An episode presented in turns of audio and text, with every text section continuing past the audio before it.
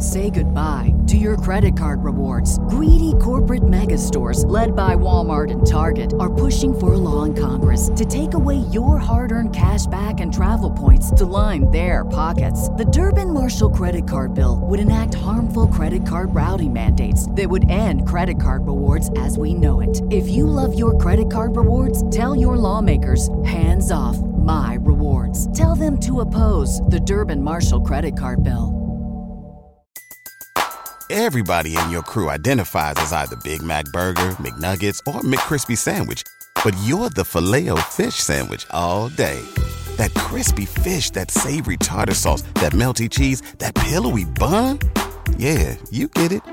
Every time. And if you love the filet of fish, right now you can catch two of the classics you love for just $6. Limited time only. Price and participation may vary. Cannot be combined with any other offer. Single item at regular price. Ba da ba ba ba.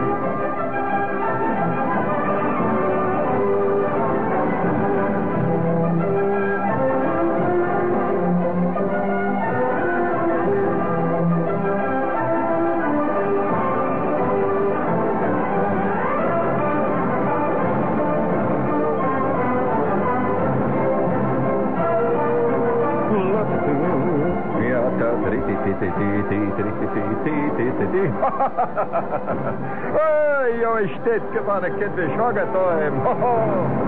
Ja, das ist nice. Ja, jó estét kívánok, kedves hallgatóim! Eins, zwei, drei! Ho, ho, ho!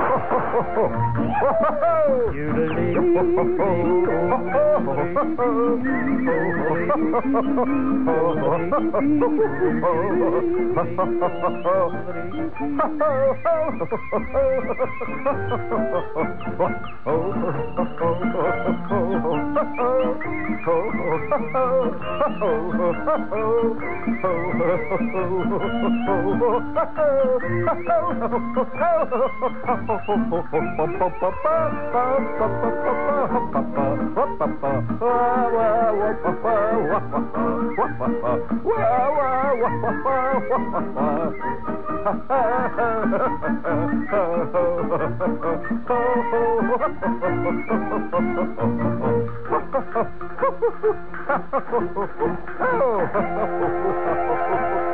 Oh,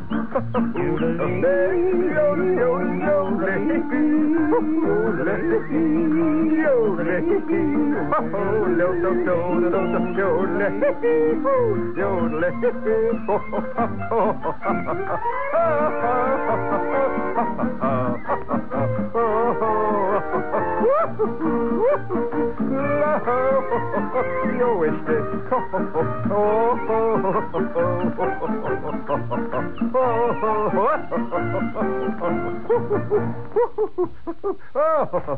oh, you know, sometimes you start that, you never can quit. Did you recognize that? You slobs, you you guys, you just you you absolutely listen carefully to it again. No, play it at the regular speed, Nicholas. and listen carefully to it and tell me, do you recognize it? One, two, three. Go on. Now listen.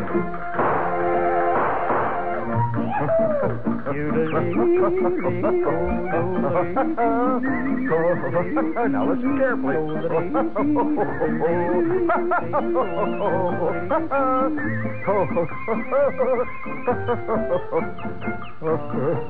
there you go. My God, you finally got it. Thank you. Thank you. That's the Jersey version of my theme. Very nice. Uh, reset that there.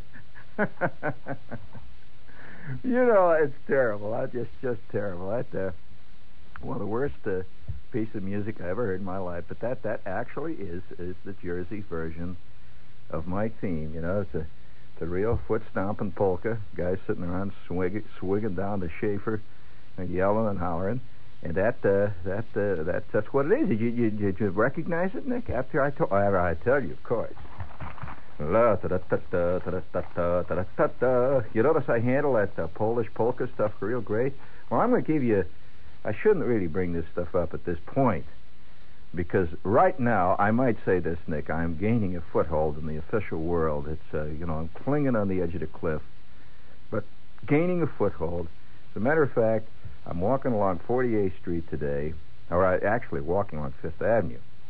And you know, at the corner of Fifth Avenue and 48th Street, there's a fantastic Brentano's bookshop there. Well, whose book do you think is piled up right next to the Greek columns? That's right.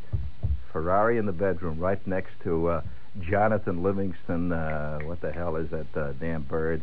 Uh, yeah, there I am, right there. And uh, me and David Halberstam, all the other official people. So I really shouldn't be doing this polka stuff. Now, I'm going to tell you a little story about that, though. That this, uh, see, I was clearing out all the crud in my life, just getting rid of it. You know, once in a while you go through this uh, thing. I hope you do. I mean, I like to think you do, Nick. But we, more civilized people, when we, we, you know, we occasionally just clear out the crud out of our lives and just throw out all the old receipts you got. You know, stuff that you don't re- even remember buying. You got them all at the bottom of your your uh, drawer, you know, your bureau drawers and all those old socks you haven't worn for a long time. You know, the ones with the tassels on top and all that. And you, you. Th- oh, listen, I've got a raincoat that I've been threatening to throw out now ever since I was twelve, and, and there's something about the raincoat I just can't get rid of it. Have you ever had a piece of uh, wearing apparel that, on the one hand, you hate to put it on because it's so rotten, on the other hand, it's got some kind of an emotional pull on you and you, you you just keep it. And I have a raincoat that, honest to honest to John, this raincoat looks really like, well, what it looks like is a compost heap with sleeves. You missed that. I'll repeat it. My raincoat looks like a compost heap with sleeves. And what's worse, the sleeves are torn. I mean, it's a compost heap with torn sleeves.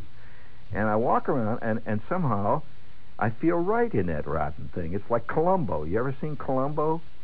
You know, Columbo does this duck and shuffle act and all that stuff he does. And uh, somehow that raincoat, and by the way, that raincoat has, I'm sure, among other things that I've had in my life, has always succeeded in creating in the impression of official people who see me in this raincoat that Shepherd is nothing really more nor less than a bum on the verge of, uh, you know, just going all out being a real bum, you know, sitting around and down in the Bowery and hollering and drinking Thunderbird and yelling and, you know, uh, hoping for another quarter to come my way. But uh, uh, now I'll give you a little story though about that uh, that uh, piece of music there, in case you're interested in that story. I know you must be, uh, but it does have a history, and and so damn little in our world has a history. So when we do have a little history, might as well talk about it. That one time, in my somewhat checkered past, and that was a very desperate uh, uh, six weeks that I spent doing this. I was uh, I was roughly uh, 16 and a half. I got a summer job as the only um, the only English-speaking announcer on a completely foreign radio station. I mean, they had it wasn't it wasn't in another country. It was in Chicago, as a matter of fact. But all their broadcasting, well, that's that's foreign country to many of you. But uh, it to us was home, you know. I mean, to the Lower Slavovians, I guess Lower Slavovia is home, you know. And you come on, you know, get off my back. I like them schmooze. And uh, nevertheless, uh, I worked at this radio station, see, and, and it was one of these uh, stations that believed that experience is what makes a man a success. So they they gave me plenty of. You ever seen that, Jerry? Well, they had gotten one of those someplace, you know, Salvation Army or something, and uh, they had cut the hook off, and the guy soldered a, a on the on the hook, the, the the blunt end of the hook. He soldered a screw connection, and our microphone was screwed into that. It was kind of nice. Gave a little, sort of, a little, little kind of style to it because it had little raised on the base. It had little raised canary birds running around the bottom of it, and uh, it was totally foreign language broadcasting. In fact, our radio station is the frequency was interesting. The frequency of this radio station, you know, the point on the dial, was so far down the dial that we used to get interference from the police calls. Uh, yeah, well, every once in a while, yeah, I'm not kidding. there would be interference. Ah, ah, would break right into the middle of your, your newscast. And so people were getting real live news often listening to our show. Ah, Exmouth is loose on that Diversey boulevard. And they're right in the middle. We didn't know it at the time, but we were getting the hottest news in town. You know, we were getting the, the flashes right on the newscast. So we had these we had these great big. There were tremendous. Uh, uh, had been parts. Uh, had been parts bins all around the walls of this room where the radio station was, but now each bin had a, a label on it, and they were they were metal bins, and they had like uh, slots where you know where they had kept stuff like uh, cylinder heads were in this one slot, and uh, pistons were in this slot. Uh, uh, exhaust systems were hanging from here. Well, each one of these bins now had a name on it, and the name was a different. Uh, well, first one one slot said the one by the door said Polski. Well, that was all the Polish records were in that. See, and the next uh, the next uh, one said the Honyak, which meant all the Hungarian records were in this one. See, and and and these guys would come in, and I don't know where they came from, but they were they were very official looking guys. Would come in, and they would do their shows. Uh, they they said very little to me or to anybody else around there. Uh, I was the English speaking announcer, so they had nothing to say to me. All I did was occasionally give the station break between the shows. And it was my job to introduce them, Nick. I would introduce them. So, uh, it would go like this, see? I would come to theme. It's now 3.30 in the afternoon. And the theme would come on like this.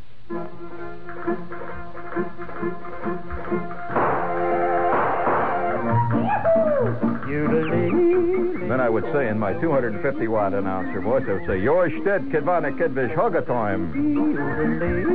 Jorstedt Kedvish Hogatoim. Ja, das ist ein Josef Sakatesh.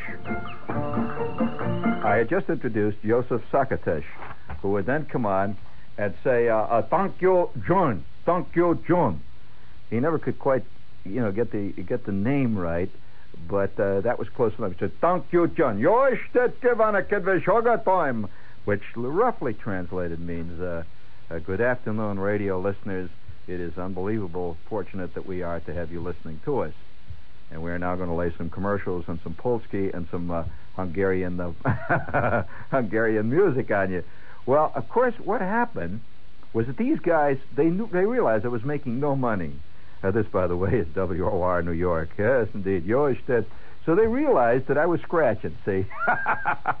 so they would come in every, every, yeah, well, you know, it's, it's, a, you, you can't get away from it. Uh, I mean, it will out, friends. And so every day these guys would come in, and they were great guys, especially Jorstedt, especially Josef uh, Sakatish. Uh, was not spelled that way. It was a complex Hungarian name. But uh, Sakatish would come in every afternoon about five minutes before his show, and he always wore white suits. I had never seen this before. Really, he wore white suits with the, you know, really white suits.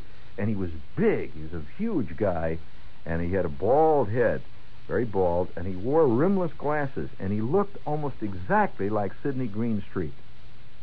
If you can imagine Sidney Greenstreet, you were imagining uh, Cornelius Joseph Sakatish.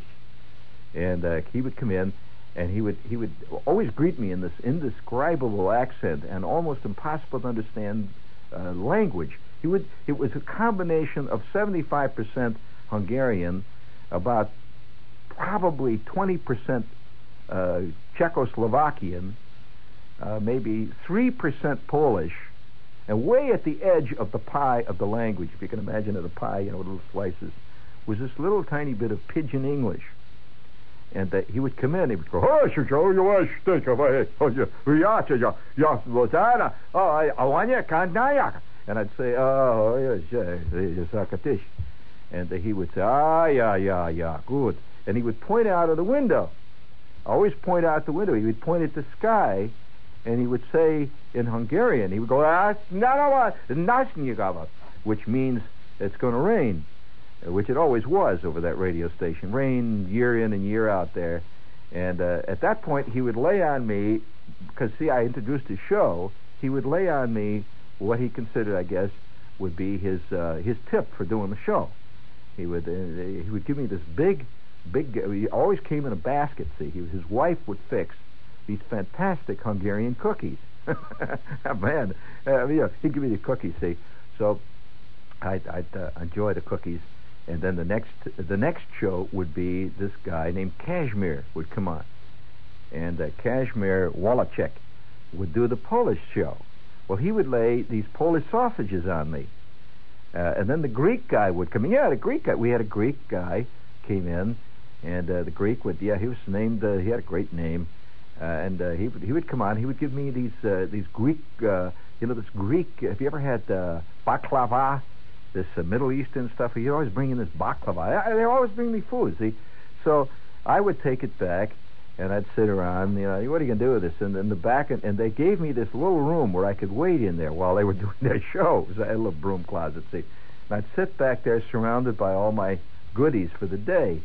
And uh, by the, oh, I'd say by 4 o'clock, there was no way I could look at anything to eat. You know, it started out at the crack of dawn. The earliest show we had, which is a really, really early show, uh, because apparently these guys got up very early in the morning. There's a certain, you know, there's certain types of people get up like earlier than other people. For example, Viennese people never get up early in the morning. You know, this is a this is a very Sybaritic crowd, and we actually had a Viennese show on, which came like about nine o'clock at night when they were all up and drinking their coffee with the whipped cream, and uh, you know, eating their tortes. And uh, so that was that was the the Viennese show. But the early, who do you think got up earliest in the morning? That they were on like six o'clock in the morning, and apparently they were all listening. Who was up at that hour? Well, you don't know. Well, it was the Croatians. Uh, no, the Croatians, for some reason, there's, a, there's an unrest in the Croatian soul uh, which causes Croatians to get up at the crack of dawn. Maybe it's from generations of feeding pigs or something. And so, yeah, they're up at the earliest hour of the morning, and the Croatians are calling in. And they used to have request shows where these Croatians would call in and request a Croatian piece of music and he he only had the same records all the time. There's no such thing as the top 40 in the in the Croatian world or the Hungarian world. They keep playing the same records over and over again. They have about 25, maybe 30 records, and guys would call in and they would charge them for it. And so, uh, uh, you know, you, you paid a dollar for a regular request. Now, if it was if you wanted it dedicated for a birthday, it was two dollars and a half. That's the truth. If it was a wedding, it was five dollars. And if it was a wedding, he would also, at that point, he would wish the bride a happy marriage in uh, in Hungarian or Croatian or whatever the language happened to be. Now, it was my job to sit there and tally them all down. These things, apparently, they split with the station. I know how it worked. And so uh, this uh, this was a very uh, very colorful period in the in my artistic development life. And so one day, Cornelius Sakatish, uh, Joseph Cornelius Sakatish came in, and he's all excited. And uh, he's usually he's usually very placid. You know how uh, how uh, Sidney Greenstreet was. Uh, he's always very cool. And uh, he that's the way uh, Cornelius Sakatish was, always cool. But this day he was all excited, and he says, "Ah, Janos, Janos." He calls me Janos. Ah, well, uh, Janos. Ah, he, he's talking very fast Hungarian. And I said, uh, uh, "Was ist?" And uh, he says, "Ah, Janos." Ah, he's going like so. He's waving his arms. And I finally got out of him that I was invited to a banquet that was being given honoring uh, several very prominent members of the Hungarian community. And I was invited by the leaders of the Hungarian community. And, uh, oh, he said, very good, very good. And uh, so I said, uh, yeah, okay, when, you know? And, and so he said, going to be Saturday night. And so Saturday night, I arrived, and uh, at this hall, the Hungarian American Hall. I don't know why I'm telling you this, but I arrived at this hall, see, and and and I brought along my buddy. See, I figured I figured as long as it's going to be a free meal tonight, I might as well bring along Schwartz. See, so the two of us arrived, and we got on our, you know, we're all dressed up with the ties and the bit, and uh, walk into the hall, and uh, oh, there's Hungarian guys all over the place, big handlebar mustaches and stuff, you know, and the Hungarians have a fantastic. The Hungarians listening will agree with this. The Hungarians have a tremendous zest for living, uh, to put it mildly. Uh, and and uh, even more than that, Hungarian ladies have a zest for living. If you've ever known any Hungarian girls, you've known real women. Uh, this is high octane, Nick, really all the way. Well, uh, I mean, Hedy Lamarr as a, as an example. Yes, I mean they're magnificent creatures, and they, they all look like uh, Sophia Loren studied under them. You know, oh my. So I walk into the hall, and here they are, and there's a big cheer goes up when I come in. Which Schwartz, what's what's up? So who are they cheering? And I, I realized they're cheering me. I walk in there and I've got my electric blue sport coat on. Why I should tell you this, you know. And of course, immediately at that point, the band, which is sitting over in the corner with their accordions and stuff, they start striking up. See, see, they, they yeah, the whole thing. See, they play the theme. See, of the Hungarian American hour. See, so they start whistling and blowing the horns and all that stuff, and they're cheering like mad, and they're pressing this Hungarian wine on me, which, by the way, has a certain primal charm. Uh, you drink three or four gallons of uh, Hungarian wine, and uh, you're not going to have much trouble at night, unless, of course, you hit your head on a or something like that. So they're pressing this Hungarian wine. I mean, all this great Hungarian food, and they're running around. You know, they're they're shaking my hand. So the only thing I could think to say, see, I'm up at the speakers platform by this time, and a band is playing. I look out over the crowd and I say, "Yo, shtick, Kavana, Kidbish, time," and they cheer. Fantastic. Thank you. Well, that night I received an award. I, uh, I was getting an award, see, and the award was that I, I and uh, Cornelius had done more than anybody at the time, apparently, in forwarding the uh, well-being and the good health of the Hungarian community, and they all thought I could speak Hungarian. Because I introduced the show in Hungarian, you know, which Cornelius had taught me over a long, very difficult, angry afternoon when the other announcer who had been my predecessor, had left, trailing smoke and flames. Uh, after a fantastic argument, uh, he finally went in the station and says, "Look, I've been here nine years, and I think it's time I got paid." And of course, that was uh, absolutely uh, the worst thing he could have said. And he was thrown out on his ear. And uh, they even took his, uh, you know, the stuff they had, they, had, the things they had lent him, like they lent him a, a hot plate, and they took his hot plate back uh, you know, where you could cook your your uh, Heinz Campbell's uh, Heinz and Campbell's pork and beans, which you lived on. So uh, they took his hot plate away. He ran out into the street. I remember that announcer Ed, and that was how I got my job.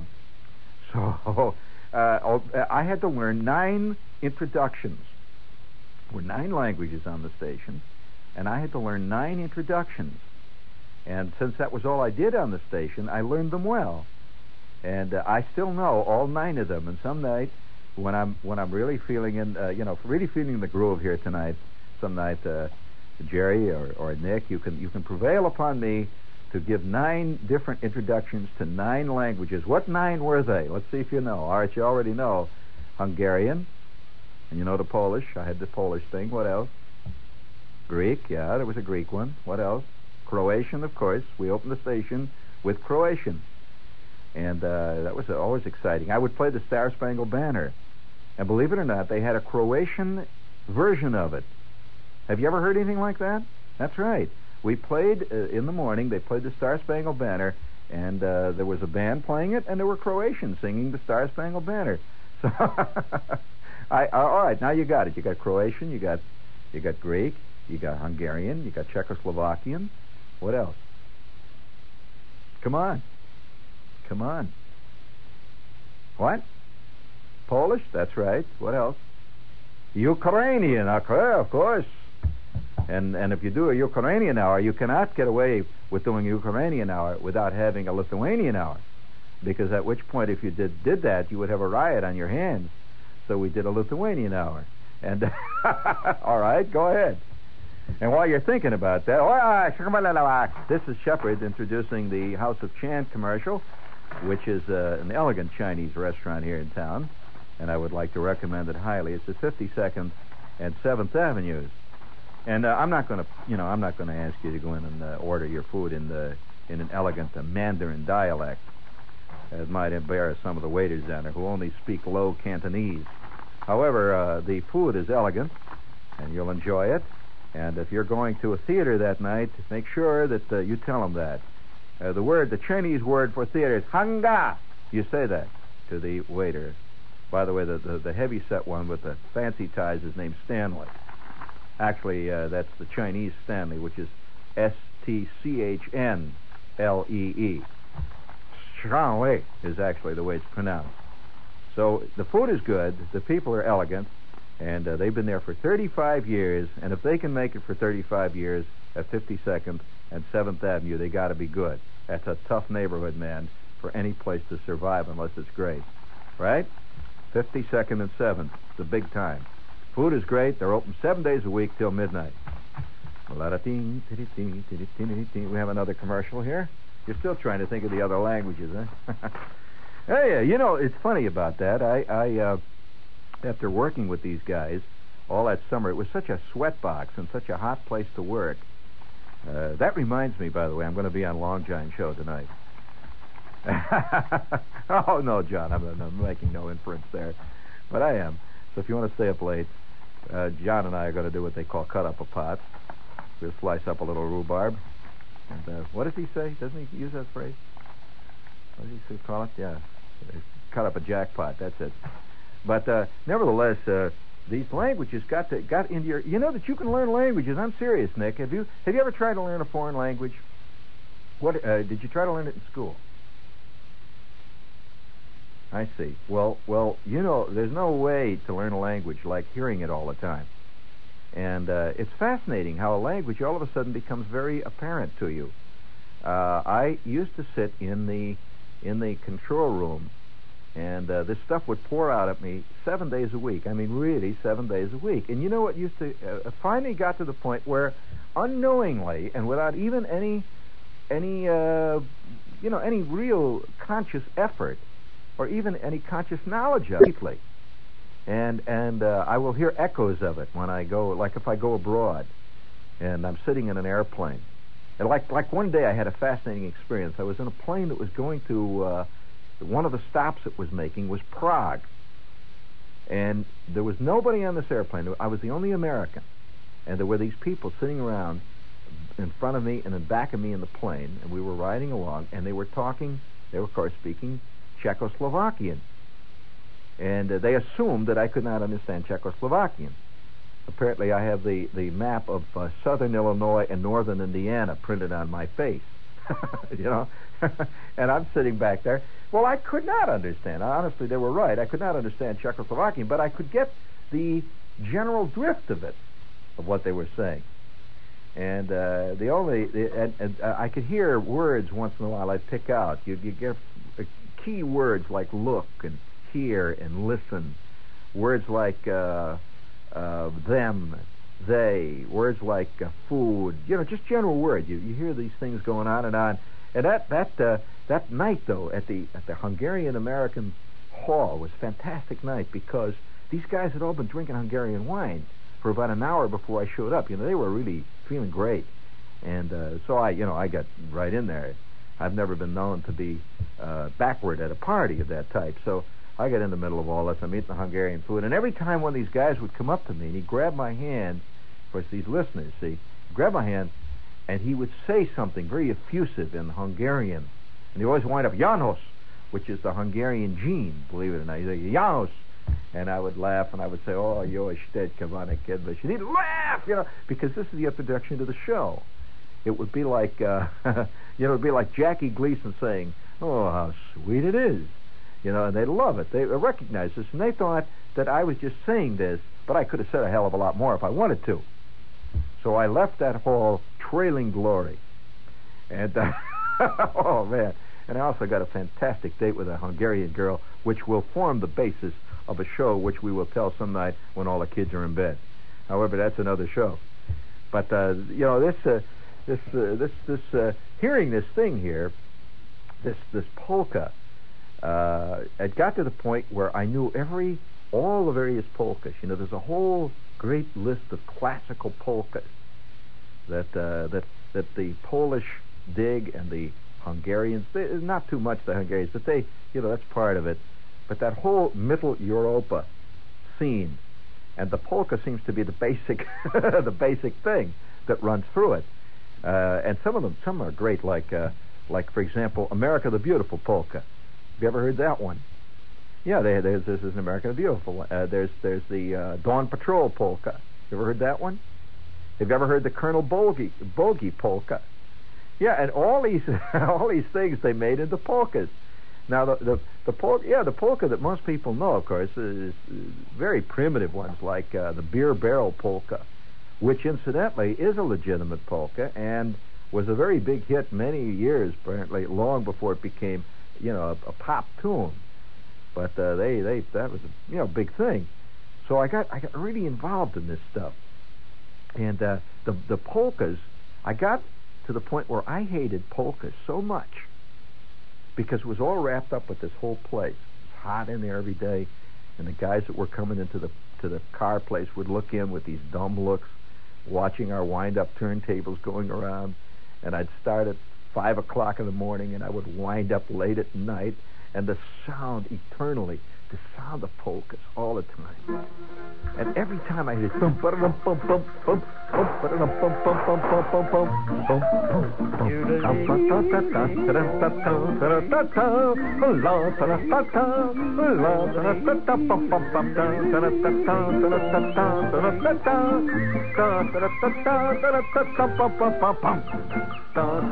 and I hear that bum bum bum. I want to tell you, I have been at places when that last bump, bump, bump. You know, they hit that. Uh, you you heard that after kick they get on those things when the entire building would rock. I went to a Polish wedding one night on the south side of Chicago in a place called Hegewisch. I mean, it's a Polish name even, Hegewisch.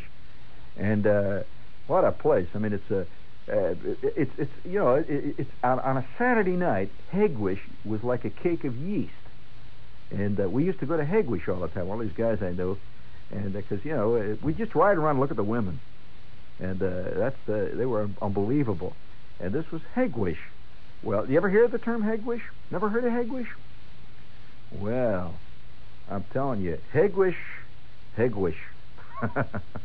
you know, it's funny. I just assume everybody knew about Hegewisch. Do you know that in, in, in this country, you may not know this. I know why I'm doing this thing tonight. I, you know, just sort of, uh, it's just one of those things. But do you know that in Chicago, in case you're interested in statistics, and some of you are, in Chicago, there has consistently been a larger Polish population than in the city of Warsaw, in Poland. Did you know that? So, so you know, it's an integral part of the life there. And there's a whole area of Chicago which is really essentially Polish on the south side called Hegewisch.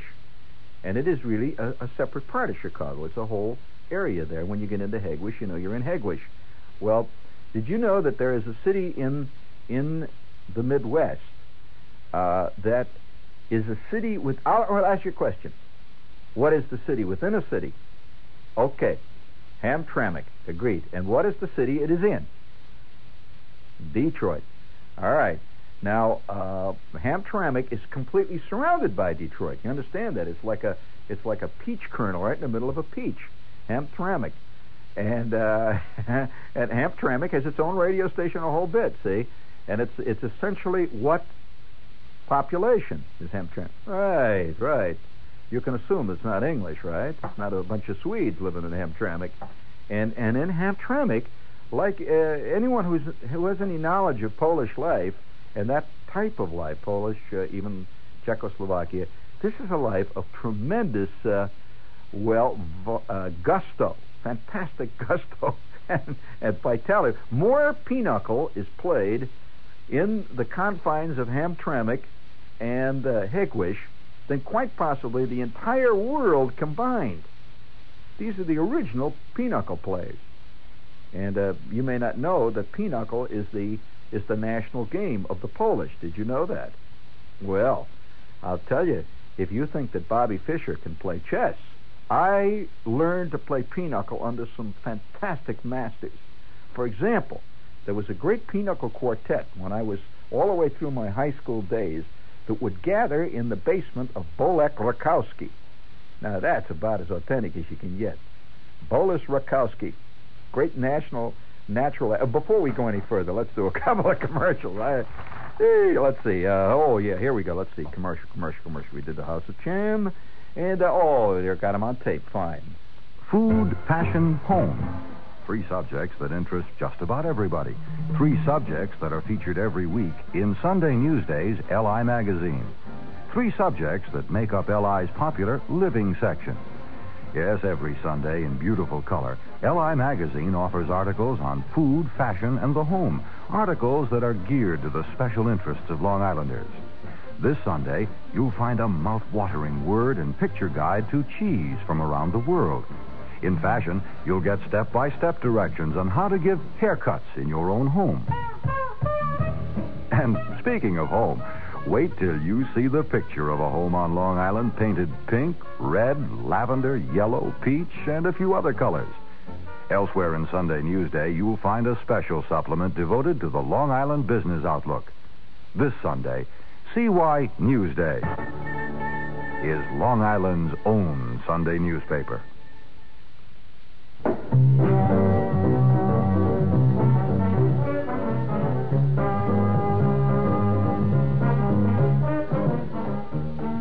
Current issue of TV Guide magazine, as television prepares to broadcast the epic film Lawrence of Arabia, Lowell Thomas provides his personal recollections of the life and times of T.E. Lawrence.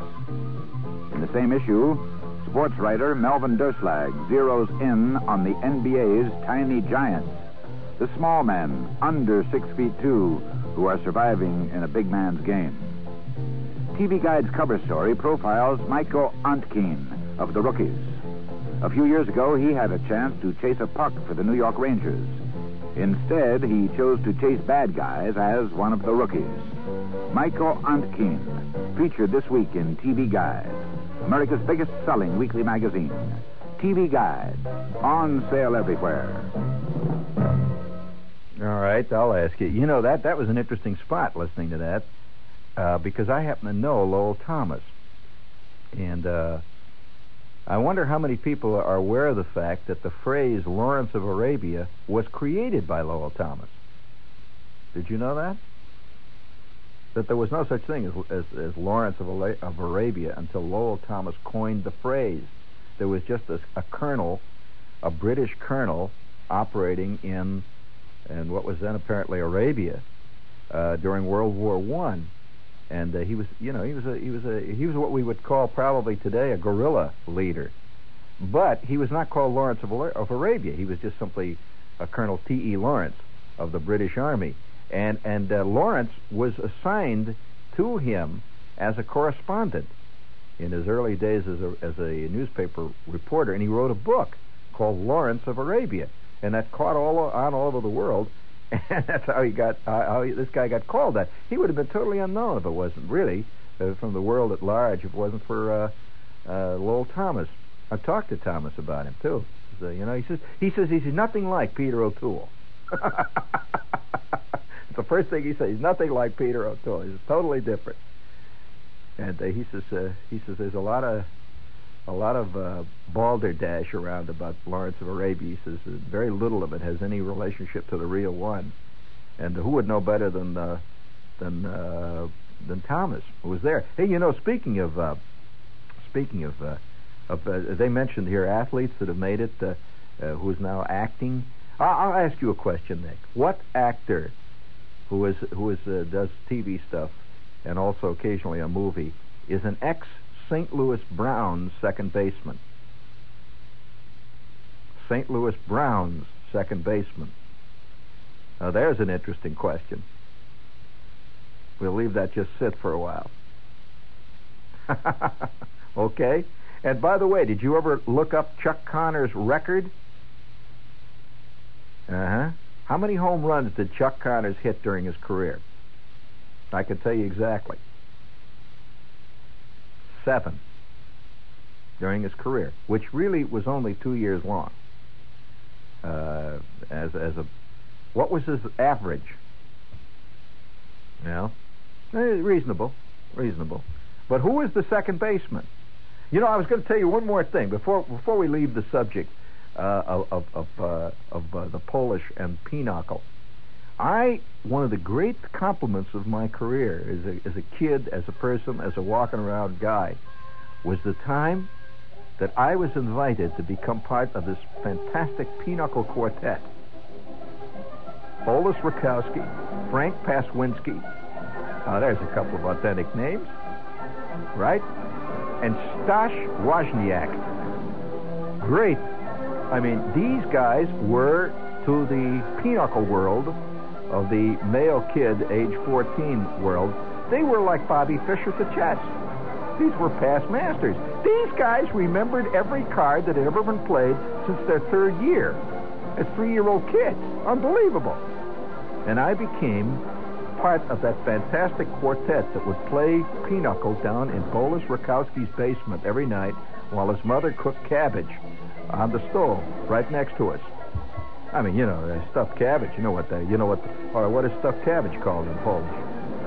Oh, come on. Well, uh, you don't even deserve to know that. This is one of the great gustatorial treats of the world.